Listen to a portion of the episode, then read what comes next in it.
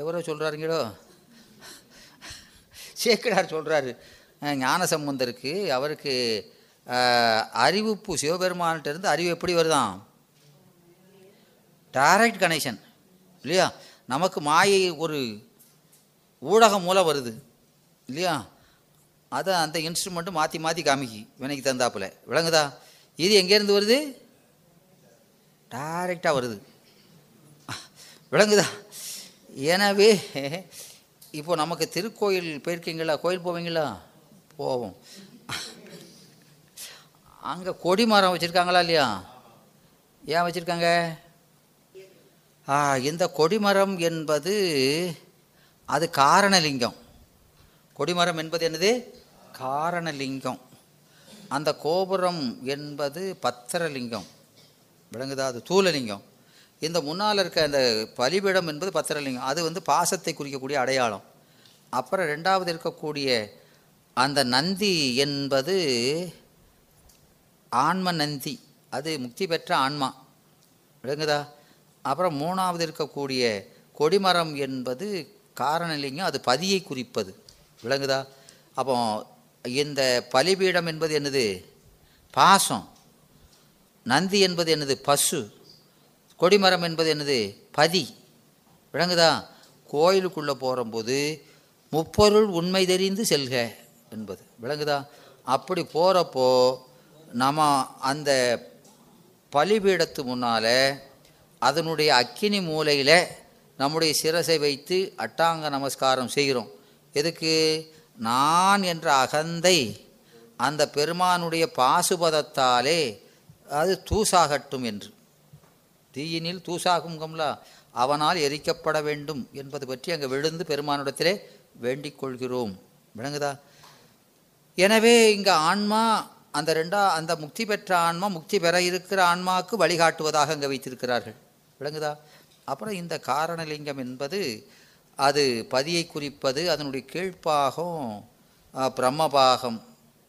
ரெண்டாவது விஷ்ணு பாகம் மேலே இருக்க அந்த இது ருத்ரபாகம். இல்லையா? அது முப்பத்தாறு வளையங்களால் அமைந்து இந்த கொடி ஏற்றும் போது ரெண்டு கயிறு போடுறாங்களா இல்லையா? அது தற்பை கயிறு நூல் கயிறு. தற்பை என்பது திரோதானம். நூல் என்பது அருட்சக்தி அதில் போகக்கூடிய அந்த கொடி என்னது? ஆ அதில் என்ன வரைஞ்சிருக்காங்க? ஆ ரிஷபம். அது பசுவை குறிப்பது. இந்த ஆன்மா இந்த பிறப்பு இறப்பு இருக்கா இல்லையா? பிறப்பு இருப்பு இறப்பு. அதில் கடந்து ஒவ்வொரு தத்துவமாக கடந்து திரோதான செலுத்தியால் முதல்ல செலுத்தப்பட்டு பின்னாலே அருட்சக்தியை சார்ந்து மேலே இருக்கக்கூடியது இருக்கா இல்லையா? உ- கொடிமரத்தின் உச்சி அது மேரு. கைலாயம். அது என்னது? கைலாயம். அதில் மூணு கட்டை வச்சுருக்காங்களா இல்லையா? மூணு குறுக்கு கட்டை ரெண்டு. எனவே அது சூரிய சந்திரரை குறிப்பது எடுக்குக்கட்டை இது மூணு எது அறிவு இச்சை செயலை குறிப்பது. அந்த அறிவு இச்சை செயல் எங்கே பார்க்க மூலஸ்தானத்தை பார்க்க வச்சுருக்காங்க. எனவே நமக்கு சுத்தனாகும் பொழுது நமக்கு கனெக்ஷன் எங்கேருந்து வருதான் மூலஸ்தானத்திலிருந்து. நேராக வர்றது விளங்குதா? பெருமான் நமக்கு அறிவு இச்சை செயல்களை எதிலிருந்து விளக்குவார்? நேரடியாக விளங்குதா? எனவே அப்படி அந்த உச்சிக்கு போயாச்சுன்னா ஆன்மா அது என்ன செய்யும்? ஆனந்தமாக பறக்கு. இல்லையா? என்று அப்படி இதுக்கு தாத்பரியம் வைத்திருக்கிறார்கள். எனவே இந்த சுத்த நிலை வரும்பொழுது பெருமான் இந்த கருவியை இல்லை. நேரடியாக நமக்கு அறிவு இச்சை செயல்களை விளக்குகிறார். அதனால் அப்போது இந்த ஆன்மா இந்த சுத்த நிலை இருக்கு பாருங்க. சுத்த நிலை வரும்போது கருவி சார்பில் இருந்து நீங்கி நீங்கி எதை எந்த சார்பை ஏற்படுத்துகிறது? திருவருள் சார்பு. இல்லையா?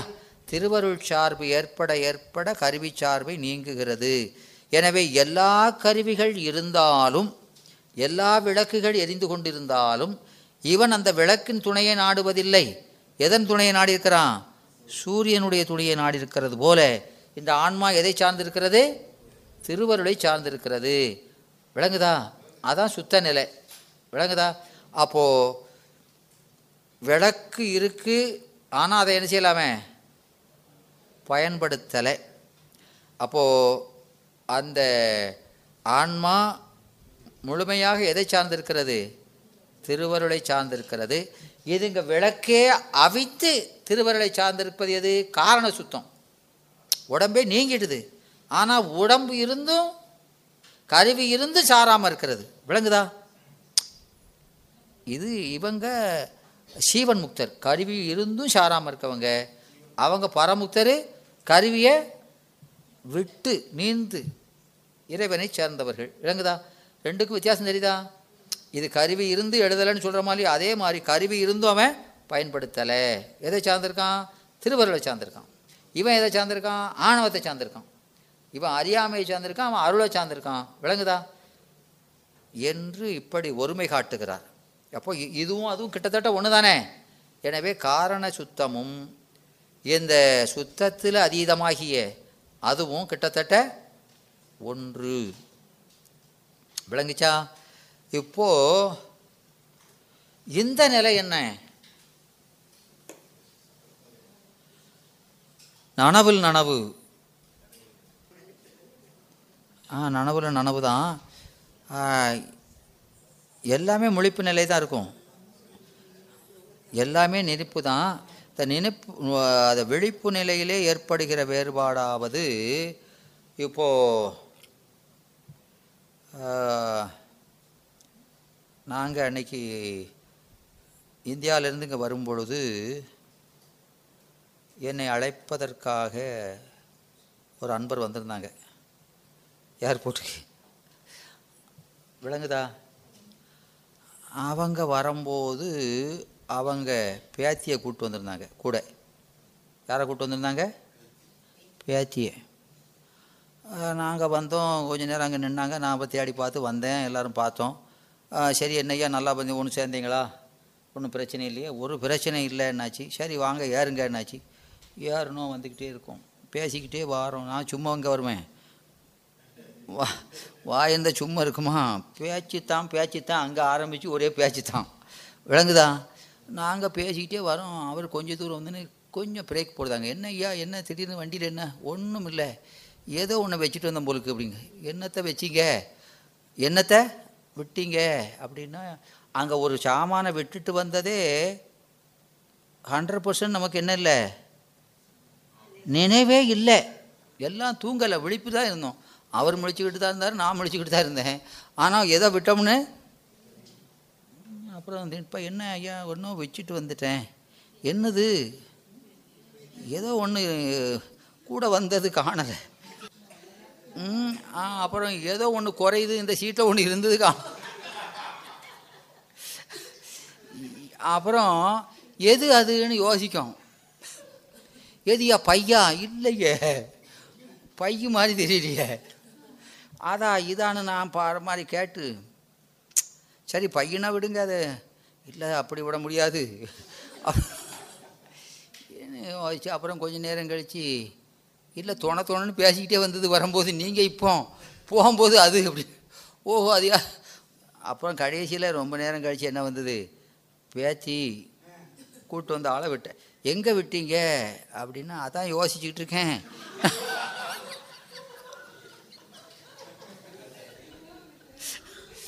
ம், நான் கா காரில் ஏறும்போதே விட்டு வந்துட்டேன். இல்லை அங்கே தான் விட்டேனாங்கிறத தான் யோசிக்கேன். அப்புறம் ஏச்சு ஆமாம் ஐயா உங்கள் கூட உங்களுக்காக வெயிட் பண்ணிகிட்டு இருக்கும்போது கையில் பிடிச்சிட்டு தான் இருந்தேன். அங்கே ஒரு இடத்துல உட்காரு. அங்கேயும் ஓடாதன்னு உட்கார சொன்னேன். அவள் அங்கேயே உட்காந்துருக்கா அவளுக்கு அப்படின்னு வர்றதுக்கு ரொம்ப நேரம் ஆகிடுது விளங்குதா? எனவே இந்த நினைவு எல்லாம் எப்போ நடந்தது? எல்லாம் நனவு நிலையில் தான். அப்போது எதை மறந்தோம் என்பதை ஹண்ட்ரட் பர்சன்ட் விட்டுட்டோமா இல்லையா? அதுதான் என்னது? பேருறக்கம். நனவில் பேருறக்கம். அப்புறம் ஏதோ ஒன்று குறையுதுன்னு வந்தது பாருங்க அது என்னது? உயிர் படங்கள் பேருறக்கம் அதுக்கு வருது. அப்புறம் அது வந்து நம்ம கூட பேசிக்கொண்டிருந்த பொருள் அப்படின்னு வந்ததா இல்லையா? அது உறக்க நிலை. ஆ, அப்போ அதை எங்கே விட்டோம்? அப்படின்னு யோசிக்க இல்லையா? அது நனவு நிலை. இங்கே தான் உட்கார சொன்னோம்னு வந்தது பாருங்க அது நனவில் நனவு. விளங்குதா? எனவே எல்லாமே நனவில் நடந்தாலும் உணர்வுகள் மாறுபடுதா இல்லையா? இது விழிப்பு நிலையிலே ஏற்படக்கூடிய நுட்பமான வேறுபாடுகள். விளங்குதா? இப்படி நமக்கு அவத்தைகள் நடக்கின்றன. விளங்குதா? ம். எனவே என்னம்மா? இது எல்லாம் இந்த புருவ நடுவிலேயே நடப்பது. ம். இந்த ஆன்மாவுக்கு இந்த அவத்தைப்படுதல் அவத்தைப்படுதல் இருக்கா இல்லையா? கருவிகளோடு கூடி அறிவிலே கருவி அறிவிலே. எந்த அறிவிலே? கருவி அறிவிலே. பெருக்கமும் சுருக்கமும் அடைவது ஆன்மாவினுடைய பொது இயல்பு. கருவிகள்லாம் நல்லா வேலை செஞ்சால் அறிவு கொஞ்சம் நல்லா இருக்குது கொஞ்சம் எஃபிஷியன்சி குறைஞ்சா அறிவும் குறைஞ்சிருது. அப்படி இந்த மாற்றம் ஆ? எப்படி? ஆஹா. ஏஜ் இல்லை. எல்லாருக்கும் எல்லாருக்கும் எல்லா வயதிலும் நடக்கக்கூடியது தான் அவருக்கு அது ரொம்ப நேரம் நடக்கும். காலங்கள் வேணால் மாறலாம். அளவு மாறலாம். ஆனால் அவத்தை மாறாது. விளங்குதா? இப்போ நீங்கள் தூங்கலையா? தூங்கலையா? தூங்குறீங்க. அந்த வயசானவங்க கூட நெஞ்சிடம் தூங்குவாங்க. விளங்குதா? விழிப்பு நிலையில் வந்தால் உங்களுக்கு விழிப்பு நிலையில் இந்த நனவிலே நனவுன்னு சொல்கிறோமல்ல பூரண நனவு. அதில் இருக்க நேரம் உங்களுக்கு அதிகமாக இருக்கலாம். அவங்களுக்கு பூரண நனவில் இருக்க நேரம் குறைய இருக்கலாம். விளங்குதா? பெரும்பாலும் அவங்களுக்கும் அறிந்தும் அறியாமல் இருப்போம் இந்த இந்த நனவு எல்லாமே எப்படி இருக்கும்னா தூங்குனவனை விழிச்சு எழுப்பிவிட்ட மாதிரி. விளங்குதா? இப்போ தூங்கிட்டு இருக்காரு எழுப்பிவிட்டாச்சு அப்படின்னா அப்படி முழிச்சு நிலைக்கு வந்துட்டான். எங்கே இருக்கேன் எதுன்னே தெரியாது. அப்படிதானே நம்ம பார்வதி பதையேன்னு சிலவங்க முழிச்சு எங்கே இருக்கோம்? ஐயா கோபம் முடிஞ்சிட்டா?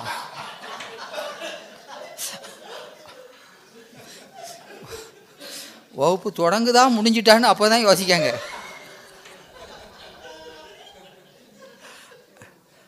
ஆ? அப்படி வருதா இல்லையா? ம் எனவே இந்த கேவலம் எல்லாமே அறிந்தும் அறியாமல் இருப்பது. அதுதான் நனவில் நனவுங்க பாருங்க. அதுதான் பூரண நனவு. அது மா சகலம் என்பார். எனவே அதில் தான் தொண்ணூத்தாறு கறி வேலை செய்யும். தொண்ணூற்றி ஆறு கருவிகள் ஆ. இது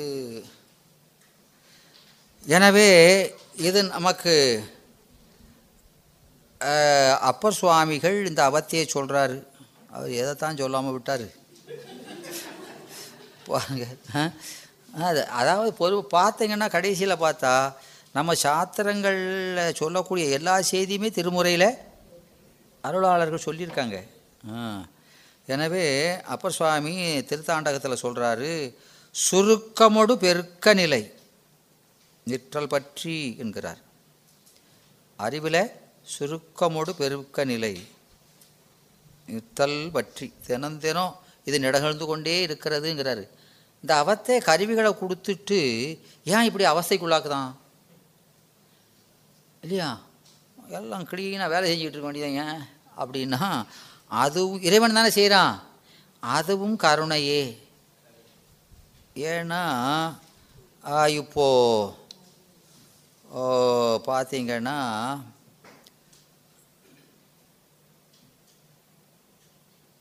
எதை சொல்கிறது எதையாவது சொல்லுவோம்.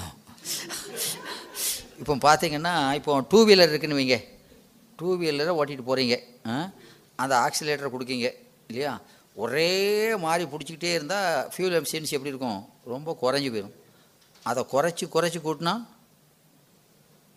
கூடும். கிலோமீட்டரு கூடுதா இல்லையா? எதனால? விலங்குதா பார்த்துருக்கீங்களா? அந்த ஆக்சிலேட்டர் ஒரே மாதிரி மீச்சிக்கிட்டே இருக்கக்கூடாது. என்ன செய்யணும்? அது என்ன? கம்ப்ளீட் எக்ஸாஸ்ட் ஆகணும். அதுக்கு அது எக்ஸாஸ்ட் ஆகுது கொஞ்சம் டைம் கொடுக்கணும். விளங்குதா இல்லாட்டா வேஸ்ட்டு தான் ஆகும். இப்போ சாப்பிட்டதுக்கு மேலே அது அது ஜீரணம் ஆனதுக்கப்புறம் சாப்பிடணுமா இல்லையா? ஆ அது ஜீரணம் ஆனதுக்கு முன்னாலே அதுக்கப்புறம் டாப் அப் பண்ணால் வேஸ்ட்டு தான். விளங்குதா? விளங்குதா? ஆ அப் அது போல் இங்கே இறைவன் என்ன செய்கிறாரு? ஆஃப் பண்ணி ஆஃப் பண்ணி போடுறாரு. கருவிகளை. இதுக்கு ஃபுல் எஃபிஷியன்சி வர்றதுக்கு. விளங்குதா? விளங்கலையா? ஐயா இப்போ நான் அந்த டூ வீலர் சொன்னேனா இல்லையா? எதுனால அப்படி வைக்கிறோம்? மேக்ஸிமம் எஃபிஷியன்சி வர்றதுக்கு தானே? அதே மாதிரி ஏன்னா ஒரே மாதிரி இருந்தால் வேஸ்ட் ஆகுது இல்லையா? இப்போ அந்த கருவிகள் ஒரே மாதிரி வேலை செஞ்சால் டயர்டாயிரும் கொஞ்ச நேரம் அமுக்கி அமுக்கி போட்டால் என்ன செய்யும்? நல்ல பிரகாசமாக எரிஞ்சிக்கிட்டு இருப்பான். விளங்குதா? இல்லைன்னா அப்படியே டார்ச் லைட் அடிச்சிட்டே இருந்தால் அப்படியே மணி க்ளோஸ் ஆயிடுவான் விளங்குதா? அது மாதிரி இந்த கருவிகள் என்னாகிறது? இந்த கருவியை கொண்டு அறிவது ஆன்மா தானே? இந்த கருவிகளுக்கு இந்த ஆன்மா அறியும் பொழுது அதுக்கு என்னாகிறது? இழைப்பு ஏற்படுகிறது. அதனால் என்ன செய்கிறாரு இவன் கேட்க மாட்டான். ஆனால் இவனை அறியாமலே பெருமாள் என்ன செய்கிறாரு? கருவிகளுடைய வேலையை படிப்படியாக குறைச்சி ரெஸ்ட் கொடுத்து பழையபடி கூட்டுறாரு. ஏன்னா அப்போ தான் இவன் உற்சாகமாக வினையை அறிந்து இயற்றி அனுபவிக்க முடியும் என்பது பற்றி. எனவே அதுவும் என்ன சொல்கிறார் இறைவன் வளர்க்க பெருகிய மலத்தால் பேணி என்கிறார். அது சிவபிரகாசத்தில் சொல்கிறார் இந்த அவத்தை நமக்கு கொடுப்பதும் அவன்கிட்ட பேணுதல்னா வளர்த்தல். இந்த ஆன்மாவை வளர்ப்பதற்கே அது செய்கிறான்.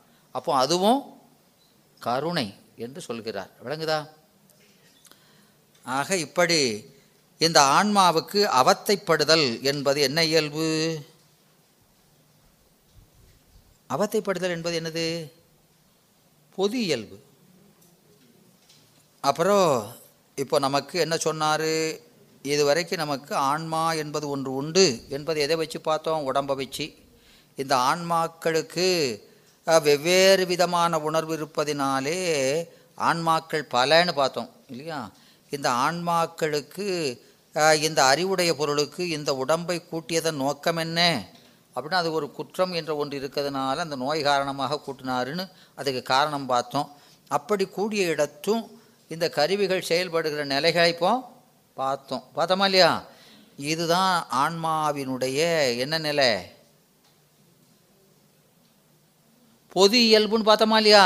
இதான் நிர்விகற்பமாக ஆன்மாவை அறிவது. விளங்குச்சா? நான் முதல்ல பார்த்தோமா இல்லையா? உடம்பின் துணை கொண்டு ஆன்மா பரமான்மாவை பற்றி ஆராய்ச்சி அறிவு நிர்விகற்ப அறிவுன்னு பார்த்தோமா இல்லையா? இப்போ ஆன்மாவை அறிஞ்சாச்சா இல்லையா? அடுத்தது எதுக்கு போகணும் ஆ ஆண்டவனுக்கு போகணும் இல்லையா? இல்லையா? இப்போது இந்த உடம்பின் துணை கொண்டு யார் அறியணும்? ஆ இறைவனை அறியணும். விளங்குதா? வண்டி எப்படி போயிருக்குன்னு பார்க்கணும். எங்கே போச்சு? எதுக்கு போச்சு? இப்போது இந்த உடம்பை வச்சு கடவுள் உண்மையை அறிய வேண்டும். ம், இந்த உடம்பை வச்சு இறைவனை அறிய முடியுமா? முடியுமா? முடியாதா? முடிஞ்சாலும் முடியலாம். ஆ? ஏன்னா இந்த உடம்பு இறைவன் கொடுத்தது தானே? அவனுடைய காரியம் தானே? அவை உடைமை. உடம்பு யார் இது? அவனுடையது. அப்போ அதனோட அவனுக்கு சம்பந்தம் இருக்கா இல்லையா? அப்போ சம்பந்தப்பட்ட பொருளை வச்சு தான் இறைவன் அறியலாம்னு சொல்லியிருக்கோம்ல அதானே? அனுமானம். தொடர்புடைய பொருளை வச்சு அறிவா தானே? அப்போ அவனுக்கு உடம்புக்கு தொடர்பு இருக்கா இல்லையா? இருக்கு. அப்போ அவனை அறியலாம் தான். விளங்குதா? எனவே அதைத்தான் இங்கே செய்கிறார். எனவே இங்கே இந்த உடம்பு கொண்டு இறைவனை அறிகிறோம்னா இந்த துன்பத்தை தருகின்ற பல பிணிகளை உடைய உடம்போடு ஆன்மா கூடி நிற்கிறது. இந்த ஆன்மாவுக்கு இந்த உடம்பு இன்புற்று வாழுகின்ற இடமல்ல. இன்புற்று வாழுகின்ற இடமல்ல. இது இடர்பட்டு வாழுகின்ற இடமே. ஒட்டி கொடுத்தனும் சொல்லிட்டோம் இல்லையா? ஏ தூக்கலை தொழிக்கலைன்னு ஏதாவது சொல்லிகிட்டே இருப்பான் தினம். ஏ வாடகை வீட்டில் இருந்தால் அப்படி தானே சொல்லுவான். எனவே அது இடர்பட்டு வாழுகின்ற இடமாக இருக்கிறது. அதை நமக்கு நம்முடைய திருமுறைகளில் அருமையாக சொல்கிறார்கள். செடிகள் நோய் செடிகள் நோய் யாக்கை ஐம்பாம்பின் வாய் தேரைவாய் சிறுபறவை. பாம்பின் வாய் தேரைவாய் சிறுபறவை. அது என்ன சொல்கிறது? கடிகொள் பூந்தேன் சுவைத்து இன்புறலாம் என்று கருதினாயே. இந்த ஆன்மா எப்படி இருக்கான்? ஒரு தவளை இருக்கு. தவளையினுடைய வாயில் என்ன இருக்கு? ஒரு பூச்சி. ஆ? அந்த தவளை எங்கே இருக்கு? ஒரு பாம்பு வாய்க்குள்ள. இல்லையா? அப்போ தவளை வாய்க்குள்ள பூச்சி. பாம்பு வாய்க்குள்ள தவளை.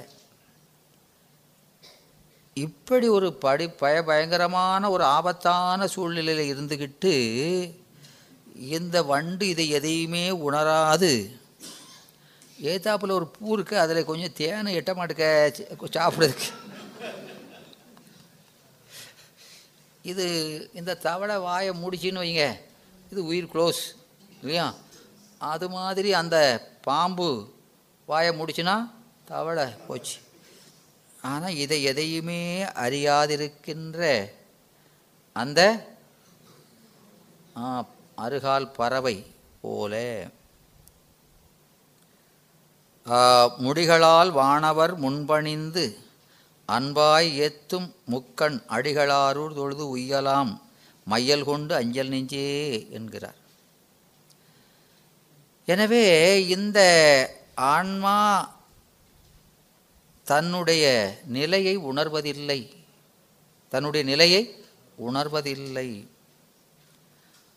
வளைத்து நின்று ஐவர் கள்வர். ஒருத்தம் இல்லை. எத்தனை பேர் சொல்லியிருக்கான் சுற்றி இருக்கான். அஞ்சு பேர். வந்தனை நடுங்கச் செய்து. சொல்கிறானா இல்லையா? என்று அங்கே தழைத்து வைத்து உலையை ஏற்றி தளலறி மடுத்த நீரில். திளைத்து நின்று ஆடுகின்ற ஆமை போல் தெளிவிலாதேன் என்கிறார். பிடிச்சி ஆமையை பிடிச்சிட்டு கொண்டு போய் என்ன செஞ்சிட்டான்?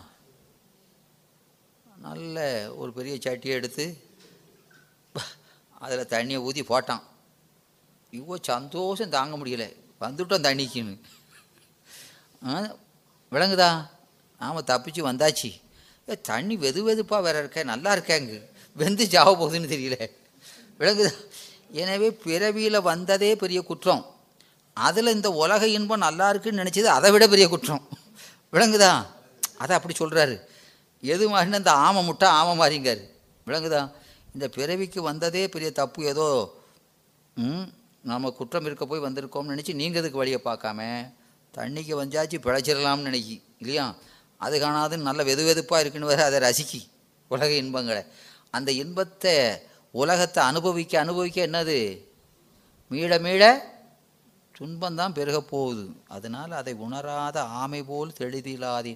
அவள் மேலே போகிறாவளாம் கீழே போகிறாவளாம் விளையாட்டு அவளுக்கு. யாருக்கு? அந்த ஆமைக்கு. அதுபோல் இவன் உலகத்தில் அனுபவிப்பதில் ரொம்ப ஆர்வம் காட்டுகிறான். என்று இந்த ஆ இந்த ஆன்மாவினுடைய அறியாமையை அப்பர் சுவாமிகள் நல்ல ஓமை மூலமாக நமக்கு விளக்குகிறார்.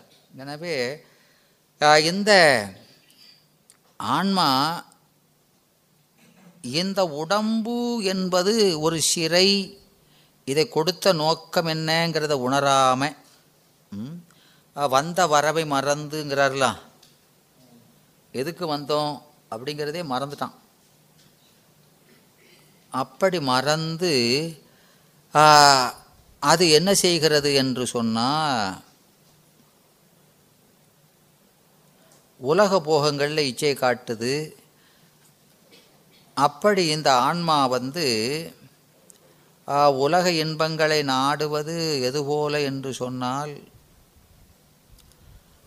ஒரு சூதாடி ஒரு சூதாடி அவன் பல தடவை தோற்றாலும் மீள மீள என்ன நினைக்கான் எப்படியாவது செவிச்சிடலாம் ஐயா.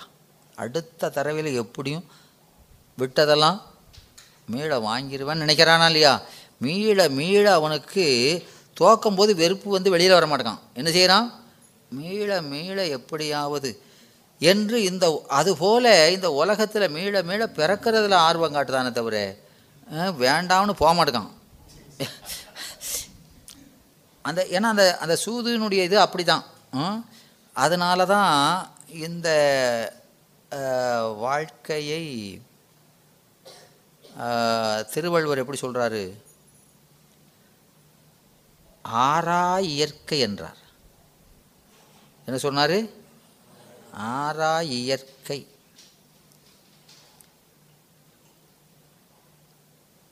அவா. அது எதனால் வந்தது? அவாவினால். அவானா எவா? அவானா என்னது? என்னம்மா? அவாவும் ஆசையும் ஒன்றா என்னம்மா? கொஞ்சம் வித்தியாசமா? ஆ அவா ஆசை இவையெல்லாம் பஞ்ச கிளேசம் இவையெல்லாம் என்னது? ஆ மூலப்பகுதியினுடைய குற்றங்கள். குணத்தினால் ஏற்படக்கூடிய குற்றம். இது இருப்பதனால தான் இவன் புருடன் என்று அழைக்கப்படுகிறான். ஆன்மா புருடனாவதுக்கு காரணம் என்னது? இந்த பும்ஸ்துவ மலம். எனவே இந்த ஆசை என்பது பொருள் மேல் செல்கிற பற்று. இப்போ ஒரு பூ இருக்குது ஒரு அழகான ரோஸ் இருக்குது அதை பார்க்கணுன்னு பார்க்குறோமா இல்லையா? ஒரு இச்சை வருதா இல்லையா? பூவை பார்க்குறோம்ல ஐயா அது என்னது ஆசை? அதை பறித்து தலையில் வைக்கணும்னு நினைக்கிறது பேர் அவா. விளங்குதா? அதை தனதாக்கி கொள்ள வேண்டும் என்று நினைப்பதுக்கு பேர் என்னது? அவா. விளங்குதா? அந்த பொருள் மேல் செல்கிற பற்றுக்கு பேர் என்ன பேர்? ஆசை. அதை தனதாக்கி கொள்ளணும்னு நினைக்கிறது அவா என்று வேறுபடுத்துகிறார். ம்? எனவே வந்து இந்த குற்றம் அதுக்கு காரணம் எதுன்னா மூல மலம் மூல மலம் அதனால் இந்த உலகம் என்பது ஒரு மதுபான கடை என்பார்கள். அது என்னது? மதுபான சந்தை. பூரா மயக்க வஸ்துகள் தான் இருக்குது பூரா என்ன இருக்குது போதை வஸ்து தான். ஏன் அப்படி சொல்கிறாரு ஏன் போதை வசுங்கிறாரு ஏன்னா அந்த உலகத்தை செஞ்சதே அதை வச்சு தானே செஞ்சுருக்காமக்காரு